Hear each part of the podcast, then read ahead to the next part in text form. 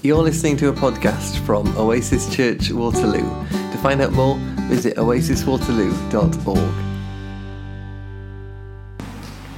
Great, thanks, Dave. That's a, a long reading with um, some difficult names to read in there, wasn't it? Um, I'm, uh, as Nath said, my name's Dave. I'm part of the leadership team here at the church. And so I want to talk to you about chapter 13, some of the things that Dave read, and I'll also give you a bit of summary of some of the other bits that we didn't get to there in chapter 13. But I want to start by um, just reading you these two stories. Um, these are stories of a couple of pillars of our faith. Um, so I'll read you this story. This is about Moses. It says, The Lord said to Moses, Take vengeance on the Midianites for the Israelites. After that, you'll be gathered to your people. So Moses said to the people, Arm some of your men and go to war against the Midianites, so that they may carry out the Lord's vengeance on them. Send into battle a thousand men from each of the tribes of Israel. So 12,000 men armed for battle, a thousand from each tribe, were supplied from the clans of Israel. Moses sent them into battle, a thousand from each tribe, along with Phinehas, son of Eleazar, the priest, who took with articles from the sanctuary and the trumpets for signaling. They fought against Midian, as the Lord had commanded Moses, and killed every man. Among their victims were Evi, Rekem, Zur, Hur, Reba, and the five kings of Midian. They also killed Balaam, son of Beor, with the sword. The Israelites captured the Midianite women and children, took all the Midianite herd, flocks, and goods and plunder. And then when you skip on, they get back, and Moses says, Moses was very angry with the officers of the army who returned from the battle. Have you allowed all the women to live? He asked them. They were the ones who followed Balaam's advice and enticed the Israelites to be unfaithful to the Lord. Now kill all the boys and kill every woman, woman who has slept with a man, but save yourself every girl who's never slept with a man. So that's a lovely story, isn't it? One of the pillars of our faith. Let me read you another one. Here's another great leader of our faith, Joshua. Then Joshua and all Israel with him turned around and attacked Debir. This is after he'd attacked 10 other cities. They took the city, its king, and its villages and put them to the sword. Everyone in it they totally destroyed. They left no survivors. They did to Debir and its king as they'd done to Libnah and its king and to Hebron. So Joshua subdued the whole region, including the hill country, the Negev, the western foothills, the mountain slopes, together with all their king. He left no survivors. He to- totally destroyed all who breathed, just as the Lord, the God of Israel, had commanded. Again, another cracking story there, isn't it? a leader of our faith. Um, I read you those two stories because we didn't read all of chapter 13 of Nehemiah, but in chapter 13 of Nehemiah, I think he begins to lose the plot slightly. I want to give you a, a, bit of a summary of what we've talked about the last two or three weeks and then where we got to in chapter 13. Um, you might remember that we've talked over the last two or three weeks about um, Jerusalem had been sacked by the Babylonians, it had been destroyed, people had been taken off into exile in Babylon, but not all of the Jews. Plenty of Jews remained in Ju- Judah and some were taken off to exile in Babylon. The, the, Bible actually tells a story as if absolutely everyone was exiled. Not quite true, though. Lots of people left in Judah. Anyway, people in exile, Jerusalem destroyed. Um, Babylon was actually conquered by the Persians. Um, and then we get to the story of Nehemiah and Ezra and Zerubbabel, three people who were in exile in Persia. And they petitioned the king and said, We want to go back to Jerusalem. And Nehemiah particularly wanted to go back to Jerusalem to rebuild the walls of the city. And so we get into the story of Nehemiah. And the first 12 chapters are about Nehemiah rebuilding the walls and working with people and being a fantastic project manager and actually giving out jobs and having some vision for rebuilding the walls. And you read this story in the first 12 chapters about the highs and lows of Nehemiah going about building the task of rebuilding the walls. And then in chapter 13, the bit that Dave didn't read is that uh, Nehemiah went back to Persia, went to Susa in Persia, went back to the king, and whilst he was away, the people who were left in Jerusalem didn't follow the law in the way that Nehemiah was expecting. They, as Dave read, did work on the Sabbath. They intermarried between the different tribes of the Moabites locally. Um, in the first 15 verses, there's a guy called Tobiah who gets to move into the temple. Actually, this is all a bit of a battle between Nehemiah, who's got his particular understanding of the way the law should be kept, and the people who stayed in um, Judah through the exile and their understanding of the way the law should be kept. And Tobiah is one of his enemies. And Tobiah's moved into the temple and he's furious about that. People have defiled the Sabbath as far as Nehemiah is concerned. People have intermarried. There's a bit in chapter 13 where he just completely loses his plot. He's angry with people. He drives somebody out of the house. He chases somebody out of town into the desert. He breaks up relationships between people who are going to marry, between different tribes. And at one point in the story, he beats some people up and then pulls somebody's hair out because he's so furious about what people have done. And I, I think it's a really interesting story, and it's just too easy to gloss over the violence and the anger and the fury that's made. It's just another one of those bible stories that's got a bit of light-hearted violence in it. I, I don't think we should do that. Um, i'm not completely trying to equate it to those stories of moses and joshua either but i do think it's a difficult story for us. Um, nehemiah gets back after having done this wonderful job as a project manager and then seems to lose the plot with people what do we do with those stories in the Old Testament like that, where we see this violence that doesn't, violence and anger that doesn't seem to match the character of Jesus? Nehemiah is back in Jerusalem trying to build an identity. He's trying to get people to follow the law of Moses, the law that you find in the Pentateuch. He's trying to get people to stick to the rules. What do we do with that violence, and what do we do about those laws in the Old Testament that uh, Nehemiah is trying to get people to follow? If we just go back for a moment to that, those stories of Moses and, and Joshua, the story of Moses, my understanding, and this is my understanding, but of those stories is we're talking about some ancient people in the time of Moses. We're talking about a story that was written about Bronze Age people. And this is a group of Israelites who are trying to understand God and they're trying to understand how to live together as a community. They're trying to understand who God is and then they're trying to write down rules for the way in which they live together. But they are Bronze Age people. So they bring into that their Bronze Age morality and they bring into that Bronze Age thinking. And so when you're reading some of those stories, you get this real mixture of the high points of people understanding the liberating, loving God. And then you get the real low points of people having completely missed the point. You get the real high points in the Bible of people understanding and the low points of people having missed the point. I, I think the Bible is a fantastic book because a fantastic series of books. It's a library because it's just sort of all out there on the page. There's, like I say, the good stuff that happened where people understood, and the terrible stuff that happened where we should learn lessons from how they got it so wrong, and, and the stuff in between. It's this great history and tradition of people's lives and how they lived them, but it's sort of all out there for us to learn from. So when we're looking at these stories in the Old Testament, I, for me, there are a couple of things that I think we should do. One is we should look at what's different about those stories compared to the culture around them. And then sometimes we should look at those stories and think, how did they get it so terribly wrong? What are we getting terribly wrong? And we could learn from that stories. That story. Let me just give you an example of that. Um, there's um, something called Hammurabi's Code, which is if you go to the Louvre in, Par- in Paris, there's a room which has got lots of different stones from around the sort of near, near east. And it's got this um, uh, column, which is about two or three meters high in the middle of the room, called Hammurabi's Code. And it's a, a code that was written down by the Babylonians before all the law of Moses. And you can read round it, the language on it, and it, it's got all the different laws they lived by. And the reason it's really interesting is because you've probably read in the Bible famous bits about Uh, in Moses' law about an eye for an eye and a tooth for a tooth and a foot for a foot and a bruise for a bruise. You, you heard that bit right in the Bible? That isn't new language. That's actually all written around Hammurabi's code as well. So in Hammurabi's code, it also talks about an eye for an eye and a tooth for a tooth and a bruise for a bruise. But in Hammurabi's code, this Babylonian law written before Moses, it goes on to say, but there's a bit of a hierarchy in our culture. And there are masters and there are slaves, and we treat masters differently to the way we treat slaves. And it starts telling you about how to, how to mete out different punishment depending on where you fit into society's hierarchy. But when we get to the law of Moses, all of that is gone. It's just an eye for an eye, a tooth for a tooth, a bruise for a bruise. Moses is actually talking at that point about equality.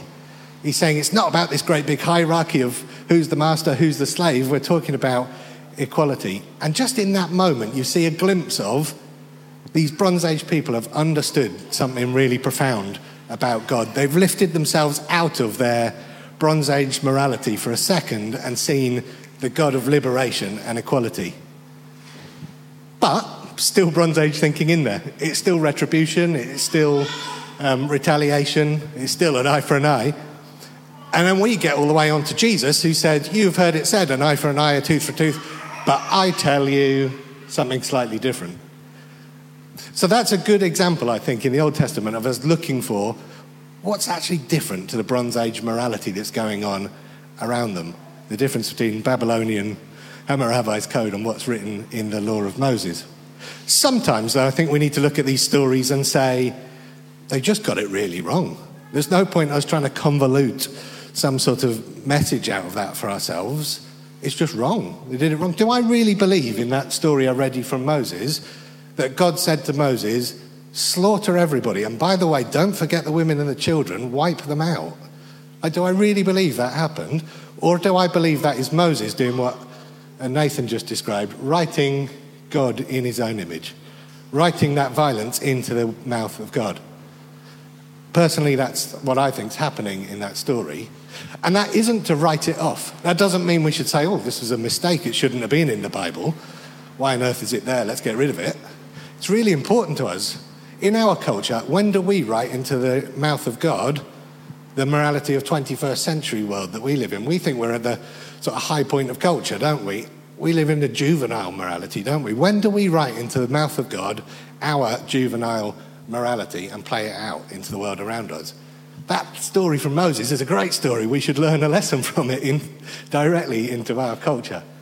So when we're reading these things, I think we need to look at what's different and learn from mistakes and misunderstandings that's in there. I think we've got the gross benefit that Nehemiah didn't have of being able to read all of this through the lens of Jesus.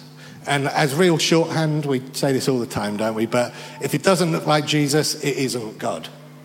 We get the advantage of looking backwards at Moses and saying, well, it doesn't look like Jesus, therefore it isn't God. Therefore, I can probably take that story and learn some lessons about misunderstandings in it. Jesus ultimately, if we're talking about the law and Nehemiah was trying to impose the strict law on the people of Judah, Jesus ultimately comes on to say, I am the fulfillment of the law. I'm not here to trash it, but I am here to say, live by the spirit of it, not by the letter of it. And, you know, there's that great story in, in the New Testament of Jesus actually healing somebody on the Sabbath. And everybody's furious with him because Jesus has broken the law, isn't he? And Jesus says, What's better to do here? Is it better to love somebody on the Sabbath or is it better to follow the law strictly? Is it better to love somebody on the Sabbath or is it better not to do some work? You tell me. So Jesus ultimately pitches up to say, don't live by the letter of this thing, live by the spirit of it. I'm not here to trash it. There was spirit in that stuff that you were grappling to understand. I'm with it. But don't live by the letter of it, live by the spirit of it.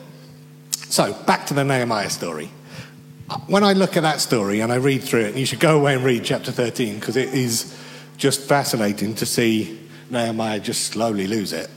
You know, he, like I said, argues with people, he beats people up, he breaks up relationships, he chases somebody out of a city, he scalps a person. What on earth do we do with that story at the end of Nehemiah? We've read over the last 12, you know, 12 chapters in the last few weeks this brilliant project manager, he got loads of skills, he turned up, he got quite a lot of vision, and then that happens in chapter 13. If you go on the internet, which I did as I was preparing for this, and look for sermons on chapter 13, there are hundreds of sermons out there about trying to sort of, in my opinion, make a convoluted reason for why chapter 13 is there. This is about purity. Nehemiah was back saying the people of God needed to remain a bit pure. Nehemiah was back saying we need some boundaries to this. We're going to get watered down by the cultures around us. If we intermarry, we're going to like slowly water away our faith. If we work on the Sabbath, we're not doing what was written down strictly in the law. You can see in um, people writing sermons about this that are about purity and righteousness and being careful not to water down, and then extrapolating those principles into life today and saying, well, we should be careful as a Christian community to be pure and righteous and not water down our faith. And frankly, as I read it, I was thinking if we take those lessons, I think we've slightly misread chapter 13. In my opinion, I would put chapter 13 in the category of one of those stories that we need to read and say, how did Nehemiah get this so wrong? How did he be so strict and particular about the way he was doing this? How did he end up being so violent and angry in response to people not living the way he thought they should? In my opinion, I don't think we should try and sort of create some sort of message that we extract backwards to ourselves. We should say, let's learn a lesson about how did this go wrong. Jill spoke to us right at the beginning of this series and was saying, I'm going to tell you some stuff about Nehemiah being a good project manager. I'm going to tell you some stuff about Nehemiah's vision. But remember, Nehemiah didn't do the hard work of working out what his identity was, what his character was, and read chapter 13 because it's all going to go wrong ultimately. So it left me asking, why on earth did Nehemiah have this really strict view about keeping the law? Um, and I was th- thinking, you know, Nehemiah's been in exile. Nehemiah's been one of the people that was shipped off to Babylon and Persia. And it made me think that in exile, under threat, surrounded by a different culture, worried about a vengeful God, you know, the people in exile felt like they were in exile because they didn't follow the rules in that culture, surrounded by people, under threat, feeling sad, feeling angry, feeling like you needed to be careful of God, of course you are going to create a culture and an identity which puts barriers up, which is self protecting, which says we need to be different from you because if we're not, we're going to get crushed. We need to be careful of an angry God because we didn't do it right the first time, so we better do it right the second time. No wonder in exile, Ezra, Nehemiah, and his mates ended up writing a pretty strict version of keeping the law. They were sort of doubling down into the law because they felt like that was the way of doing things right. I think living in exile, I wonder whether we can, by mistake, create identity that is about self-protection. It's about I need to like write some stuff that makes me different from you. I need to write some stuff which protects me against this threat that I perceive. I need to write and believe some stuff which makes sure that I've got some boundaries around me, some markers between my clan and your clan. I wonder if in exile under threat, that's the type of identity that we write ourselves. Um, I, I wonder whether you can actually see that in sort of diaspora communities around the world. You know, um, you know, British people who are not living in Britain but living somewhere else in the world. I've sometimes seen that British people living in another country are more British than the British because they've sort of doubled down into culture because I've got to stand out here. I feel a bit under threat by the world around me. I've got to be different to you. I, I better like be, you know, really push into the thing that makes me British to distinguish myself from you. I think it's not just British people, I think all cultures do that living in different countries. Um, and so I wonder whether you can sort of begin to see that parallel about when you're in exile, you double down into the thing that makes you you. And it's a bit of a self protection mechanism. That's a problem, I think, because the identity that Jesus talks to us about, I think the meta theme of the Bible talks to us about, is having an identity which is open, which is liberating, which is loving, which is not about being self protecting, it's about being other centered. The identity we're supposed to have as a community is open and other centered. I don't want to knock um, Nehemiah completely. I don't think he got it all wrong. Like I said, I think he got loads of fantastic project management skills. I think he um, had zeal. You know, he wanted to follow God, he wanted to get it right. I think he also knew that having an identity was important. You know, he saw his job as getting back to Judah and saying, How do we create an identity together? How do we live as a community together? Having identity individually and as a community is an important thing. So I don't want to knock him completely because I think he's sort of on the right track with that. But identity to what end? What's the purpose of this identity that you're trying to create, Nehemiah? As a community, why are you creating that identity? What is it you're trying to do? And I think in doubling down into the law, Nehemiah wasn't doing what some of those ancient people did in the stories of Moses sometimes. He was like digging inwards towards, if we just follow the rules, we'll be okay with God. When actually those ancient peoples were sometimes trying to grapple themselves out of their culture and say, how do we like lift our heads above the parapet and see a God who is loving and liberating? And how do we get those real glimpses of God as opposed to digging inwards towards keeping the rules? Developing identity is not a bad thing, but to what end? Nathan t- talked a minute ago when he was um, leading the prayers with us. It's going on in the world around us right now, isn't it? In America, you see those political identities that are born out of threat and fear, aren't they? I feel frightened of the world around me. I'm going to create this identity and I'm going to make sure we, my tribe, do this perfectly. It's about fear and being subdued by other. I'm going to draw some boundaries around myself to make our clan like this so that we are different to your clan on both sides of the debate. As Brexit's happened in this country, we're going to create an identity which is born out of suspicion and fear, and we're not sure about the world around us, therefore, we better write some boundaries around ourselves. When you see the absolutely like gross stories in Afghanistan of the Taliban, a, a group of people that say if we keep the law really specifically, this is how it should be, and there are punishments and there are reprisals if we don't. Creating identity is not a bad thing, but to what end? What are the purpose of those identities that I've just talked about? So, starting to get onto what should we do about any, any of this. I think, like I said, creating identity and having zeal for trying to do things the way God wants us to is a great thing, and we sort of see that in Nehemiah. Wouldn't it be fantastic if we said, as a community, how do we have that zeal for creating an ident- identity together which wasn't born out of fear but was open and was confident and wanted to learn from other people and was loving and other centered and does what, does what Jesus said, which is love God and love your neighbor as you love yourself. And by the way, when I say love your neighbor, I mean also your enemies too. Like, just imagine if we put that zeal into creating that identity together um, how fantastic life would be. Also, just thinking, I think this series we've been thinking a little bit about COVID and how we rebuild and reset as a result of COVID. And I, I think there's a little bit of a sense in which perhaps we've been in exile a bit over the last 18 months, two years. Um, we've been living in the exile of seeing friends and family, of feeling sense of pain, of feeling a sense of loss, of just not being able to see people in general. And I wonder whether we've all individually, corporately, created bits of identity that are born in that sense of exile, that are born in a sense of threat and fear and sadness and loss over the last 18 months. Um, and I was, you know, I've been talking to loads of people over the last few months that I've, you know, I've said and they've said, you know, I've changed a bit in the last 18 months. I've, I've got a few more boundaries about who I am, and I'm, you know, I've thought a little bit more about. You know, not all of that is necessarily bad, but I wonder whether we need to do the analysis that Jill was talking about in week one. We might have created some identity over the last 18 months that is born out of a bit of exile.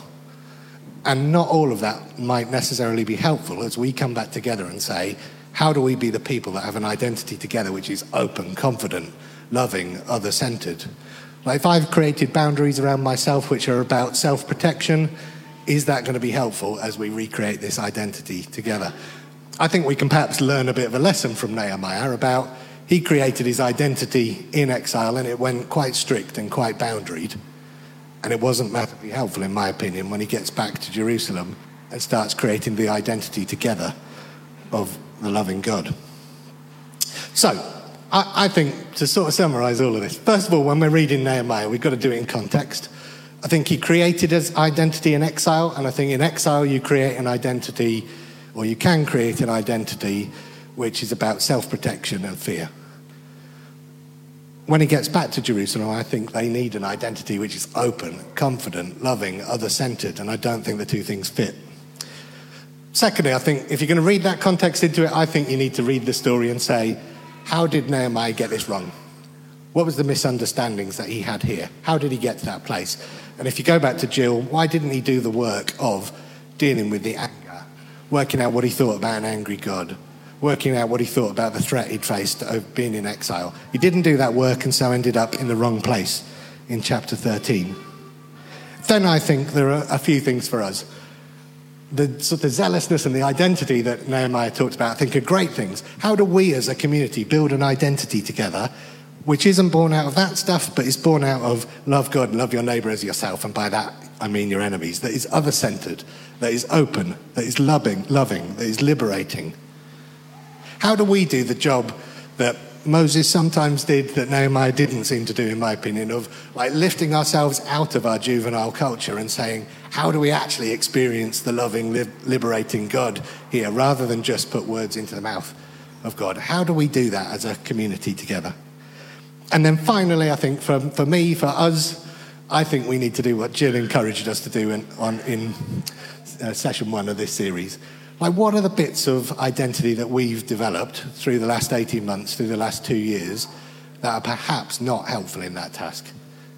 Like, do we need to do some reflection on the anger, the sadness, the loss we've felt over the last, last 18 months so that we don't develop an identity that digs into strictness the way that Nehemiah did? Maybe we need to do some reflection on all of that stuff so that we can create an identity together. So I'll leave you really, and I'm going to hand back to Nathan in a moment by saying, I think we need to read this story and say, there's some misunderstanding going on here. It can't be like that. It doesn't look like Jesus, therefore it isn't God. A scalping does not look like Jesus. So, what do we do with that story? I think we need to learn about how to create an identity together which loves God, loves our neighbor, and loves others the way that we love ourselves. And by that, you've got to include your enemies too. Um, and if we put our mind to that task, I think, you know, us as a community, just imagine if our country did that, put our mind to that task. I think that is the identity that Jesus is calling us to.